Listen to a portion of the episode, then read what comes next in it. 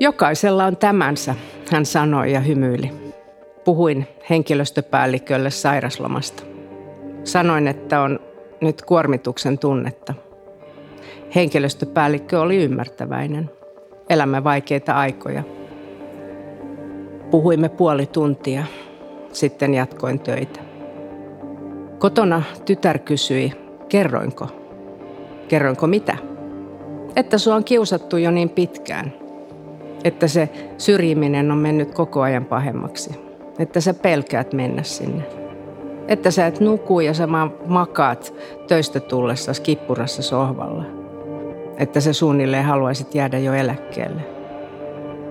Katsoin tytärtä. Tunsin kaksinkertaista häpeää.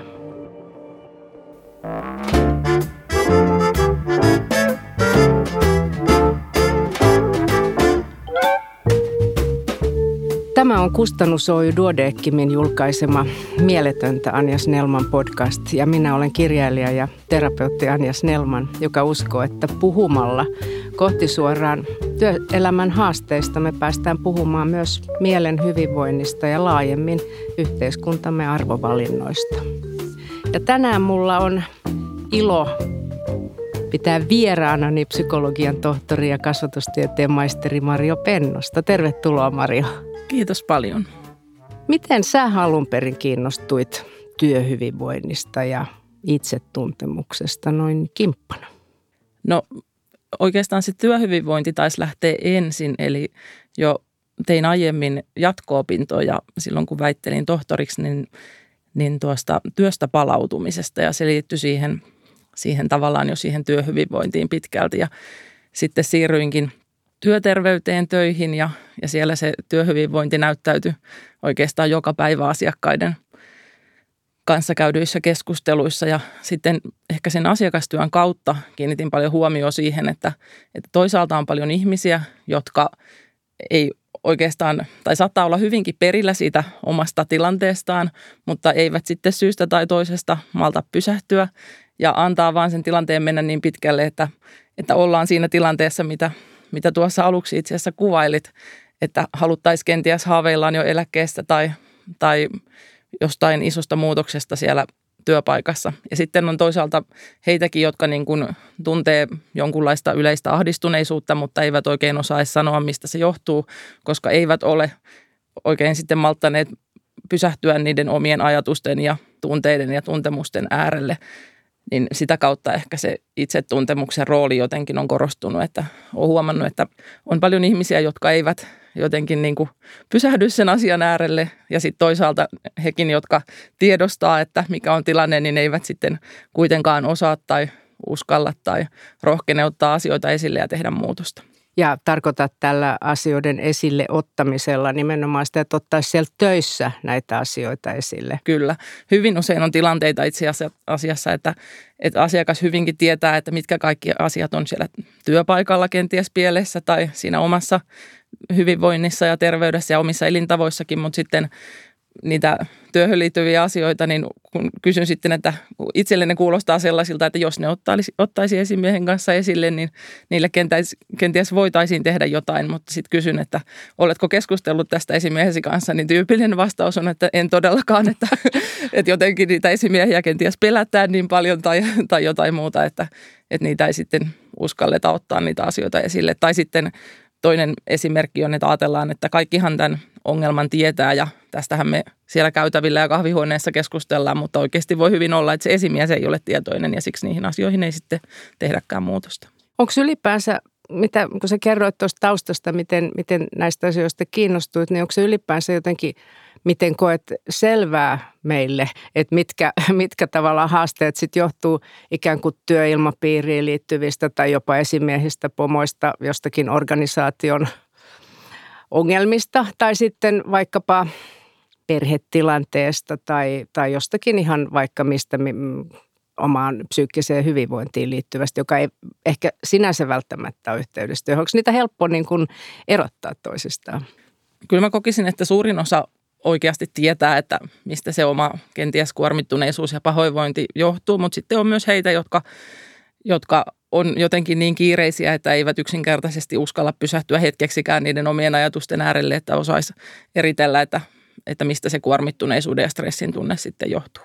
No tuossa kirjassaskin puhut tota, vähän niin kuin se ammatin valintaankin liittyvistä asioista. Että itse asiassa kuinka varhaisiin vaiheisiin tässä pitäisi lähteä, että miten, millainen käsitys sulla on, millainen tuntuma, että kuinka usein me sitten valitaan niitä ammatteja tai työpaikkoja sitten myöhemmin, joita, jotka ei ehkä ole hyväksi terveellisiä meille ja mitä siinä pitäisi ottaa huomioon? No sitäkin kyllä tulee vastaan, että, että tosiaan, tai no ensinnäkin niin meidän pitää hirveän aikaisessa vaiheessa tietää ja tuntuu, että se nykyaikana menee vielä entistä aikaisemmaksi, että pitäisi jo siinä kohtaa viimeistään, tai peruskoulussakin olisi jo hyvä tietää, että no nyt kenties suuntaan lukion ja siellä, että mitä aineita sitten valitsee, koska sillä on jo iso merkitys, miten kirjoittaa ylioppilastodistuksissa, jos haluaa tiettyjä aineita opiskella. Ja harva siinä kohtaa edes tietää, että mitä kaikkia ammatteja sitä on on sitten olemassa. Eli, eli se on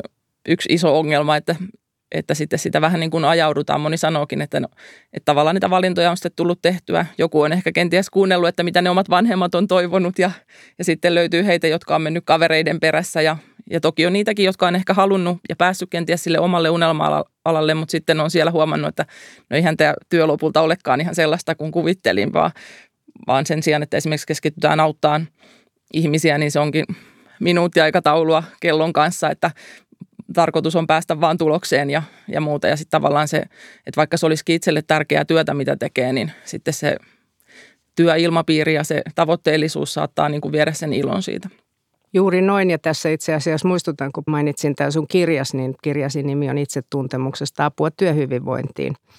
Ja, ja sen pohjalta tämä keskustelu, mutta mä palaan tuohon, mitä sanoit äsken, että se on kyllä tosi tärkeä asia – kun miettii, me joudutaan niin aikaisin pohtimaan näitä. Siinä vaiheessa, kun meidän kehitys on tosiaan vielä ihan keskeä. Monet asiat ja monet ihmiset vaikuttaa niihin meidän valintoihin sanoit tuossa aikaisemmin, että on aika vaikea ottaa puheeksi työpaikalla ehkä niitä asioita, jotka, joista tulee haastavia tai jotka kuormittaa. Niin kuinka helppoa on sitten uran jossain kohtaa ruveta miettiä, että voihan helvetti, mä oon ihan väärässä paikassa, mun pitäisikin tehdä jotain ihan muuta. Joo, se on, se on varmasti vaikeaa. Jotkut tekee sen ratkaisun ja on sitten tyytyväisiä, mutta, mutta jotenkin tuntuu, että, että moni vaikka oikeasti sitä työuraa olisi vaikka 20 vuottakin vielä jäljellä, niin silti jotenkin sitä ajatellaan, että nyt olen jo liian vanha ja, ja ei varmaan opiskelut enää onnistuisi ja, ja muuta. Eli siinä on niin kuin iso kynnys ja sitten kun on, varsinkin jos on saanut vakituisen työpaikan ja muuta, niin sit se kynnys sitten lähtee kokonaan uudelleen, niin, niin se on korkea. Että, että ehkä asiakkaissa niin eniten tulee sitten vastaan sitä, että jos on tullut se että sanotaan, että jos ihminen vaikka irtisanotaan yteiden yhteydessä, niin, niin monesti se aluksi tuntuu ensijärkytyksenä, mutta sitten siitä onkin moni saattanut saada niin kuin ponnahduslaudan, että nyt mä lähdenkin kokonaan jollekin uudelle alalle ja sitten saattaa parin vuoden päästä olla oikein tyytyväinen. Eli mistäpäs tämä nyt sitten kertookaan siitäkö, että me ollaan niin kuin liian niittaantunut siihen alkuperäisstrategiaamme. Niin, Eli sitten kyllä. ehkä tarvitaan joskus tönäsy. Se ei ole kiva, jos se tönäsy on YT. Niinpä. Mutta se, se voi joskus olla merkittävä. Mutta entäpä sitten, jos ajatellaan niin kuin sukupolvia, että mun ikäiset on vielä näitä ihmisiä, jotka tekee sitä niin sanottua uraa tai että on yksi tai kaksi pitkää työuraa elämässä. Mutta sitten te, sinäkin mm-hmm. nuoremmat ehkä tottuneet siihen, että on niitä monia työpaikkoja. On hyvä, että pääsee pätkätöistä koskaan niin kuin – niin miten se sitten kuormittaa? Miten se työhyvinvointi on silloin, kun se työ on niin kuin siksak, siksak ja joutuu vaihtamaan ja tietää, että se on sitä, että se vaihtuu ja vaihtuu ja vaihtuu. Joo, kyllähän se joillekin sopii ja tietysti nuoret varmaan siihen on tietyllä tavalla orientoituneetkin ja tottuneet, mutta kyllä tutkimusten mukaan määräaikaiset työsuhteet kuormittaa enemmän kuin tavallaan se, että se työ olisi tai se työn varmuus on semmoinen yksi keskeinen hyvinvointia lisäävä tekijä ja se työn epävarmuus sitten – semmoinen, mikä, mikä monia kuormittaa. Että siinä mielessä, että tokihan sieltä varmastakin työpaikasta tai vakituisesta saa lähteä, mutta, tota, mutta se, että jos se on jonkun toisen valinta, että nyt tämä kestää vaan taas jonkun pätkän, niin silloin se voi olla stressaavaa. Niin, jos se tietoisuus on koko ajan, jos sulla on koko ajan se määräaika siellä mielessä, niin mitä sä, mikä se sun käsitys on, että miten se sitten vaikuttaa siihen työhyvinvointiin, jos sulla on se koko aika se deadline, se perälauta siellä ja sä jo, sun täytyy jo mm. miettiä, että tulee uusia haastatteluja ja sun pitää koko aika jo alkaa etsiä uutta työpaikkaa, kun sä oot vielä edellisessä. Joo, ja sittenhän voi olla se, että voi ajatella, että okei, että jos sen määräaikaisuuden jälkeen kenties vielä olisi jatkoa, niin sitten monilla tulee se, että täytyy jotenkin kahta kauheammin näyttää, että kuinka hyvä ja tarpeellinen tässä työssä olen ja tavallaan sekin kuormittaa. Ja sitten toisaalta voi olla sitäkin, että se vähentää sitä sitoutuneisuutta siihen työhön, jolloin tavallaan sitten kun se motivaatio ei ole sinne töihin mennä enää niin korkea, kun tietää, että no niin täällä mulla ei kenties ole sitä uran jatkoa tai muuta, niin siinä on niin kuin monta, monta näkökulmaa, sit, mikä voi sitten vaikuttaa siihen, että – että se ei ole niin kuin kokonaistyöhyvinvoinnin kannalta hyvä asia. Mm. Ja johtaisiko toi sitten myös semmoiseen, että sitten jos sä saat sen vähän pidemmän pestin tai sitten jopa vakipaikan, niin vaikka se ehkä ei olisikaan sitten se millään tavalla ehkä ideaali, niin sitten siinä roikkuu ja roikkuu ja roikkuu. Kyllä, just näin. ja se ei taas ole sitten, jos me puhutaan myös siitä itsetuntemuksesta ja hyvinvoinnista, niin ehkä sitten kuitenkaan hyvä asia. Joo, ja sitten se tuli tästä kanssa nyt mieleen, että, että monilla sitten kun niitä vuosia kertyy samassa työpaikassa ja vaikka tiedostaa, että mitkä asiat siellä kyseisessä työyhteisössä tai työpaikassa nyt on pielessä, niin jotenkin sitten se rima saattaa kuitenkin olla korkea vaihtaa työtä, kun miettii ja kuulee ehkä joltain omilta tutuiltaan, että no heilläkin on tällaisia asioita huonosti, niin sitten kuitenkin se on aina riski, että, että mitäs jos siellä uudessa työpaikassa on asiat jotenkin vielä huonommin. Just, juuri näin spekuloidaan.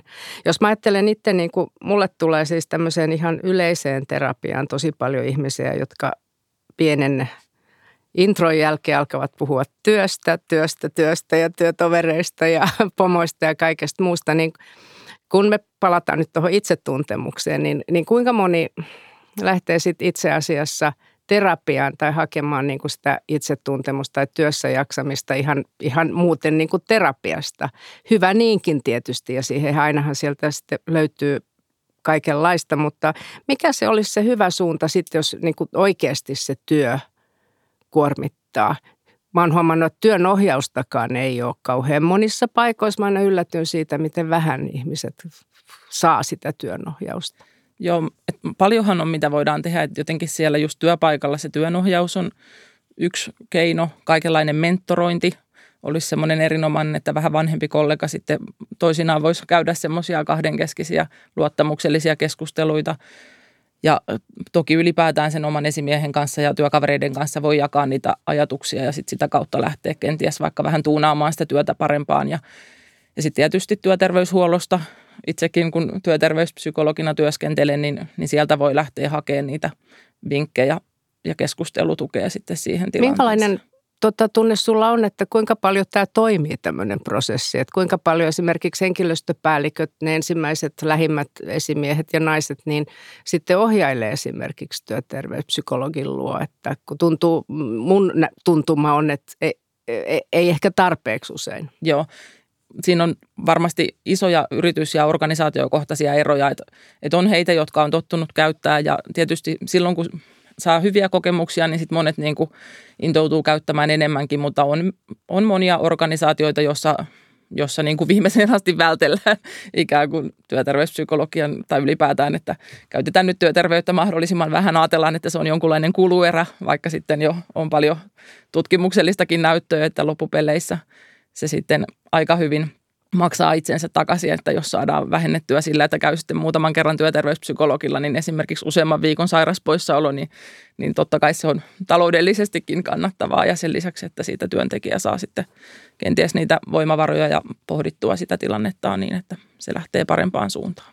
Joo, tuosta tulee mieleen se, kun puhut tuosta ylipäänsä työterveydestä, että miten tuntuu, että sinne mennään sitten, jos mennään, niin sitten ihan viimeisellä, kun punainen valo on palannut jo pitkään, niin se tietysti jollain tavalla, tässä täytyy vielä niin kuin muistaa, että tämä meidän työmoraali, tämmöinen jonkinlainen luterilainen, että me niin kuin raahaudutaan viimeiseen asti.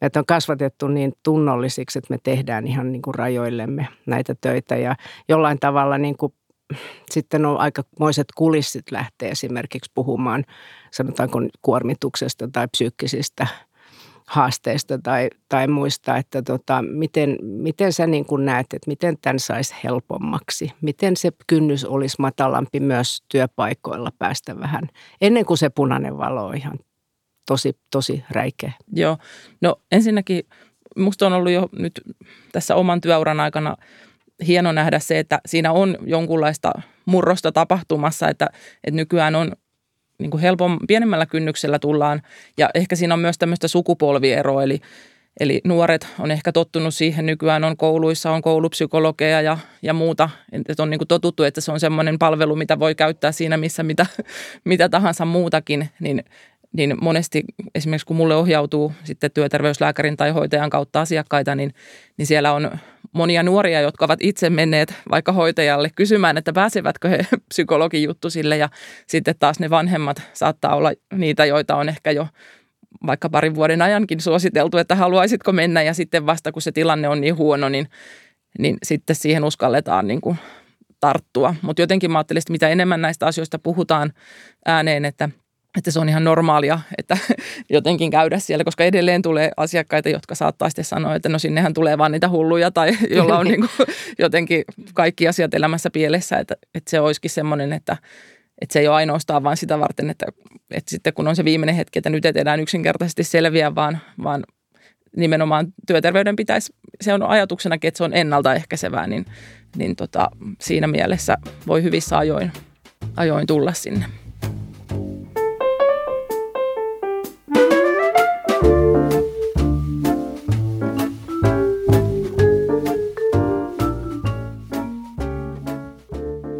Sä mainitsit tuossa tota, koulun, niin tulee mieleen, että kun ylipäänsä näistä ihmissuhdetaidoista tai itsetuntemuksen taidoista, niin taas kerran, että eikö olisikin hienoa, jos kouluissa jo opittaisi tavallaan niin näitä ihmissuhdetaitoja enemmän. Se olisi varmaan psykanopetusta tai jotain muita kansalaistaitoja, mitä lie, mutta myös sitä itsetuntemuksen oman niin kuin havainnoinnin kehittämistä, niin ehkä se myös sitten niin kuin auttaisi eteenpäin. Ihan totta, erinomainen ajatus ja, ja monestihan tai ainakin mitä kauemmaksi historiassa mennään, niin kouluhan on ollut sitä, että sieltä ylhäältä sanellaan, että näin asiat on ja sitten se opetellaan ulkoa se asia, että, että varmaan siinäkin on pientä muutosta tullut, että nykyään opetetaan kenties sitä kriittisyyttäkin ja, tai semmoista lähdekriittisyyttä ja, ja semmoista keskustelevaisuutta ja sitä ongelmalähtöisyyttä, että sitä kautta lähdetään tutkiin asioita, mutta se vielä, että se saataisiin sinne siihen omaan itseen ja itsetuntemukseen ja ihmissuhdetaitoihin ylipäätään. Ja ne on kuitenkin taitoja, mitä nykypäivänä työelämässäkin tarvitaan. Kaikenlaiset vuorovaikutus- ja kommunikointitaidot ja se, että on perillä siitä, miten itse käyttäytyy ja että on oma-aloitteinen ja, ja muuta, niin ne olisi loistavia taitoja sinne kouluun. Ja tuossa tuli mieleen vielä sekin, että nyt kun puhutaan niin kuin tästäkin ajasta, nyt me puhutaan, me ollaan yli vuosi eletty tätä korona-aikaa ja tässä moni on – kokenut myös YTtä ja lomautuksia ja töitä loppunutkin monilta, niin sitten tavallaan se katko, kun on ollut vähän aikaa esimerkiksi työttömänä tai tehnyt ihan tavallaan vaikkapa niin kuin omaan koulutukseen ihan liittymättömillä aloilla töitä, niin, niin miten paljon se sitten vaikuttaa siihen, sit kun saa sen taas sitten sen seuraavan työpaikan, niin siihen itsetuntemukseen tai työhyvinvointiin, koska siinähän voi olla lähtötilanne on ehkä se, että se ainakaan niin kuin oman arvon tunto ei ehkä ole mm. ihan huipussa. Kyllä, ja monesti se ammatillinen itsetunto on se, mikä siinä sen kolauksen kokee. Ja, ja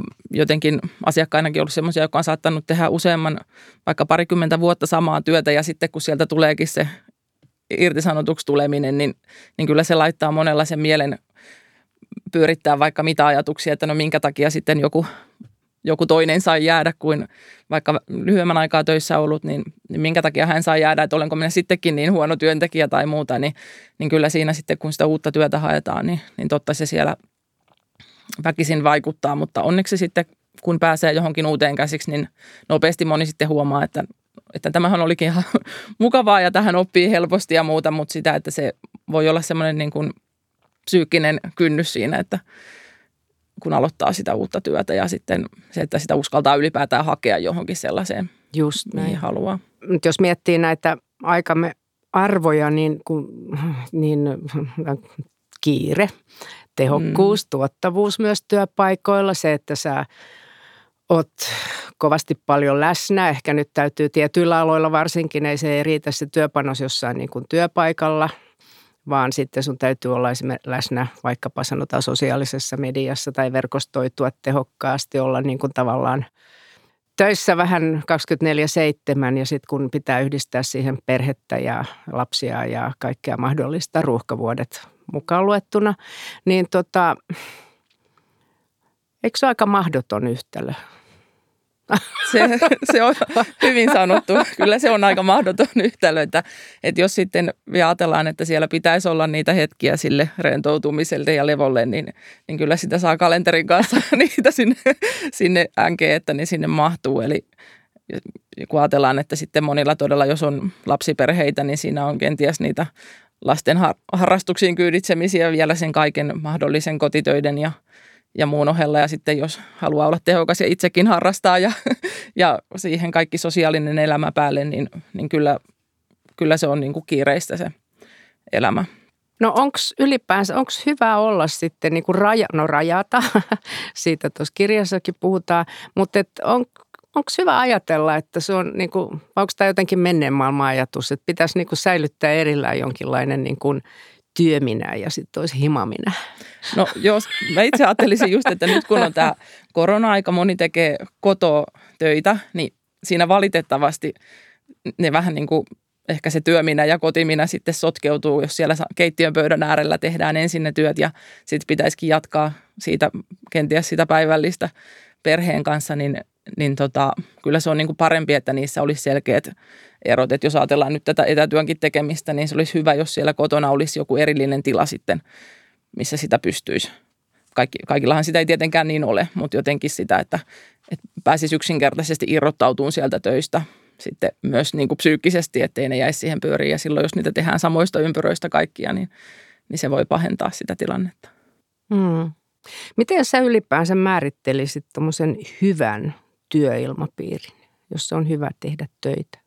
No sillä tavalla, että, että kaikilla olisi oikeasti siellä mukava olla, sadan keskityttyä siihen itse työhön ja, ja sen tekemiseen, että se on niin kuin se pääjuttu, mutta kuitenkin niin, että siellä on avointa keskustelua, tiedottaminen ja kaikenlainen vuorovaikutus toimii hyvin ja se, että, että jokaisen olisi mukava mennä sinne, sinne töihin ja ne työkaverit olisi sellaisia, että siellä tervehditään ja voidaan keskustella niistä työasioista, että – tavallaan niin kuin hyvin yksinkertaisia asioita, mutta, mutta ne ei aina ole, ole ihan kunnossa sitten kaikissa paikoissa kuitenkaan. Mm. Ja kuinka paljon, no tämä nyt on tietysti yleistämistä, mutta konsulttipuhetta paljon, että me puhutaan tästä organisaatiokulttuurista ja hyvästä johtamisesta ja, ja uudenlaisista, jos maailma jotain pursua, niin uusia johtamisen oppaita koko ajan. Niin kuinka paljon, mikä sun näkemys on, että kuinka paljon niin kuin pomon taidot, ihmissuhdetaidot ja ihmistuntemus, itsetuntemus tässä vaikuttaa myös. Joo, vaikuttaa erittäin paljon.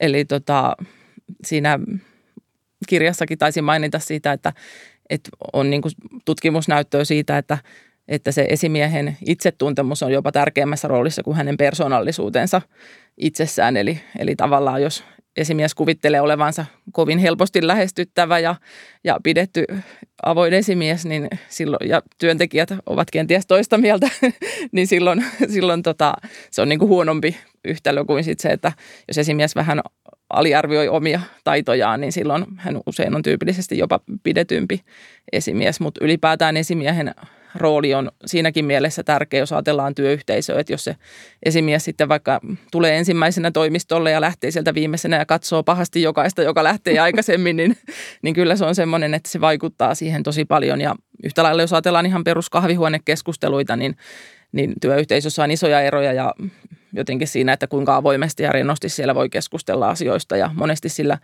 esimiehen esimerkillä on siinä erittäin iso rooli ja vaikutus sitten, että minkälaiseksi se keskustelukulttuuri muodostuu? No sä vähän vastasitkin jo tähän niin kuin, ainakin negaation kautta, mutta, mutta kysynpä vielä, että mitä sä ajattelet, minkälainen on hyvä esimies? No esimies toki tukee työntekijöitään ja vastaa siitä, että, että kaikilla on hyvät työolot siellä. Toki siinä nyt, mikä nyt on sitten työnantajan ja esimiehen tehtävää, mutta kuitenkin sitä, että, että kaikilla on, on ne perusedellytykset sille hyvälle työlle. Ja sitten kuitenkin, että esimieheltä saa tarvittaessa sitä tukea. Esimies on oikeudenmukainen ja tasa-arvoinen ja tasapuolinen. Ne on semmoisia erittäin tärkeitä ominaisuuksia, että siinä kohtaa, jos työntekijät kokee, että esimies ei ole esimerkiksi oikeudenmukainen, niin, niin silloin ollaan jo pahasti, pahasti metsässä. Ja se vaikuttaa merkittävästi siihen työhyvinvointiin. No entäpä, mitä ajattelet, millaisia vaikutuksia työhyvinvointiin ja näihin meidän keskustelemiin asioihin tämmöinen pitkään jatkunut etätyö tuo se jo sanoitkin, että siinä menee nämä roolit sekaisin, jos keittiöpöydän mm. äärestä tekee etätöitä. Nimimerkki viittaan tässä, minäkin vastaanottoja siellä keittiössä. Niin millaisia vaikutuksia tällä on, mitä voidaan spekuloida jo tässä kohtaa? No toki sillä voi olla monenlaisia, mitä ei vielä ehkä tiedetäkään, mutta yksi on juuri tämä työn ja perheen yhteensovittaminen.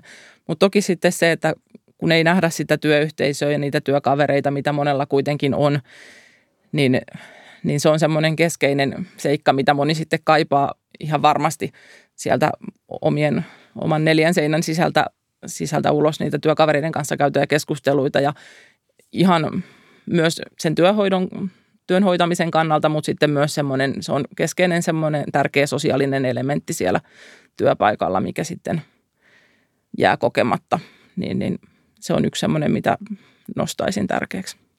No, tämmöinen usein kuultu kysymys, että miten kuormittunut pitää olla, mistä tietää, että haasteet on niin kovia, että kannattaa lähteä hakemaan sitä apua, vaikkapa nyt sitten sieltä työterveyden kautta tai ehkä sitten jo muualtakin. Ylipäätään se, että pysähtyy ajattelemaan, ajatteleen, että onkohan nyt omalla kohdalla jotain pielessä, niin se on semmoinen hyvä ensimerkki, mutta, mutta varsinkin jos sitten niiden ajatteluiden tuloksena tulee siihen tulokseen, että, että asiat vois, vois olla selvästi paremmin, niin ilman muuta kannattaa, jos, jos kokee, että sillä, että ei, että jos tavallaan on jo siellä työpaikalla ottanut jo asioita esille ja itse ei osaa, osaa tehdä asioihin muutosta, niin, niin varmasti sitten jotain vinkkejä ja apuja ja asiaa saa eteenpäin, kun hakeutuu työterveyteen.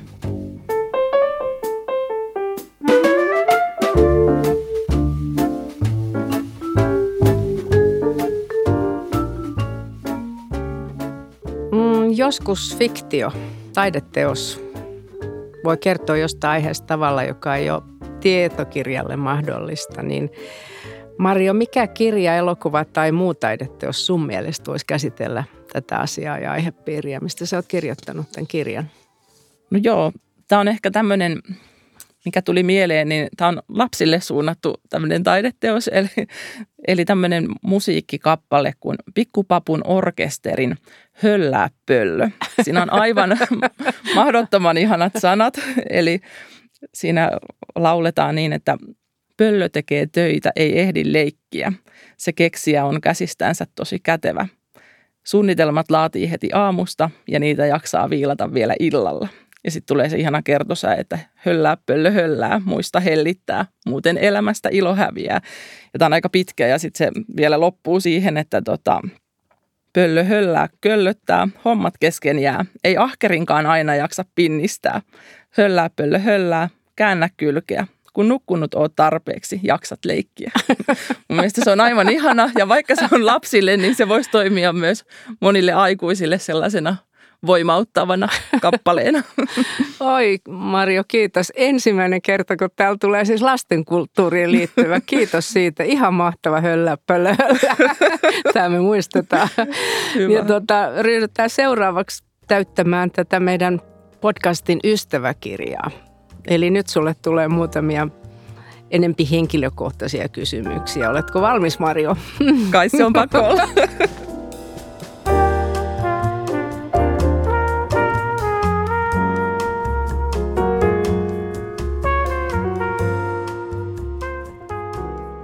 Mikä oli sun unelmatyösi tai joku ajatus siitä, miksi sä halusit tulla isona silloin, kun sä olit vielä kouluikäinen?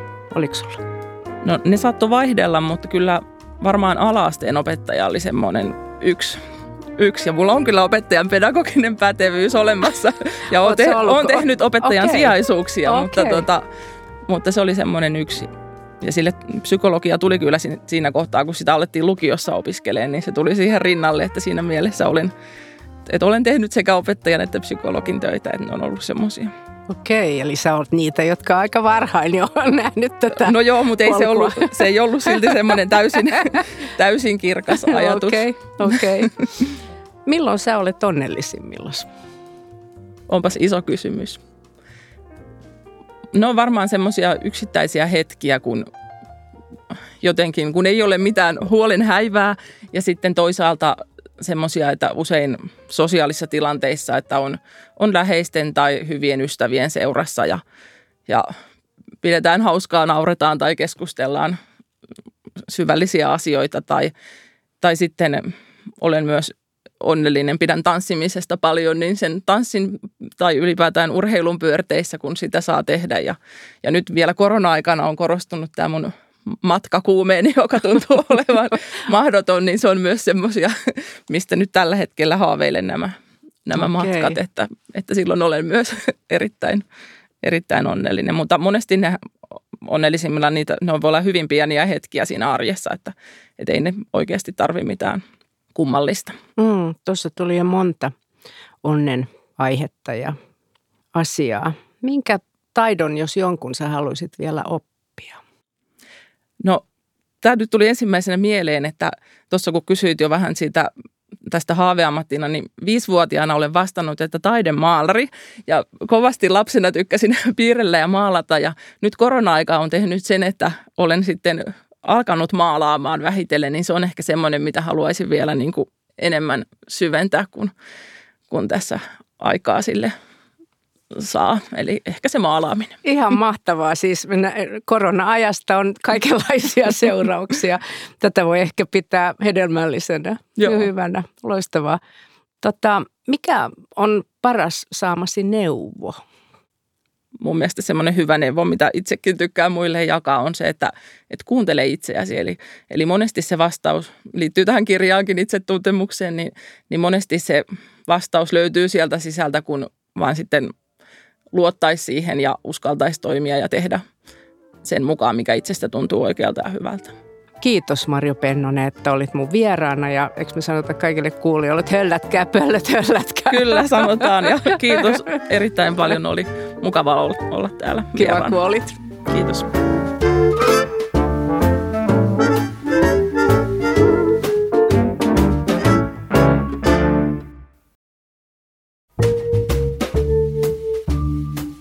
Me ollaan puhuttu sun kirjasi itsetuntemuksesta apua työhyvinvointiin pohjalta. Ja tämän podcastin kuuntelijat saavat kustannus Oy Duodecimin yleisistä tietokirjoista sen 30 prosenttia alennusta koodilla podcast.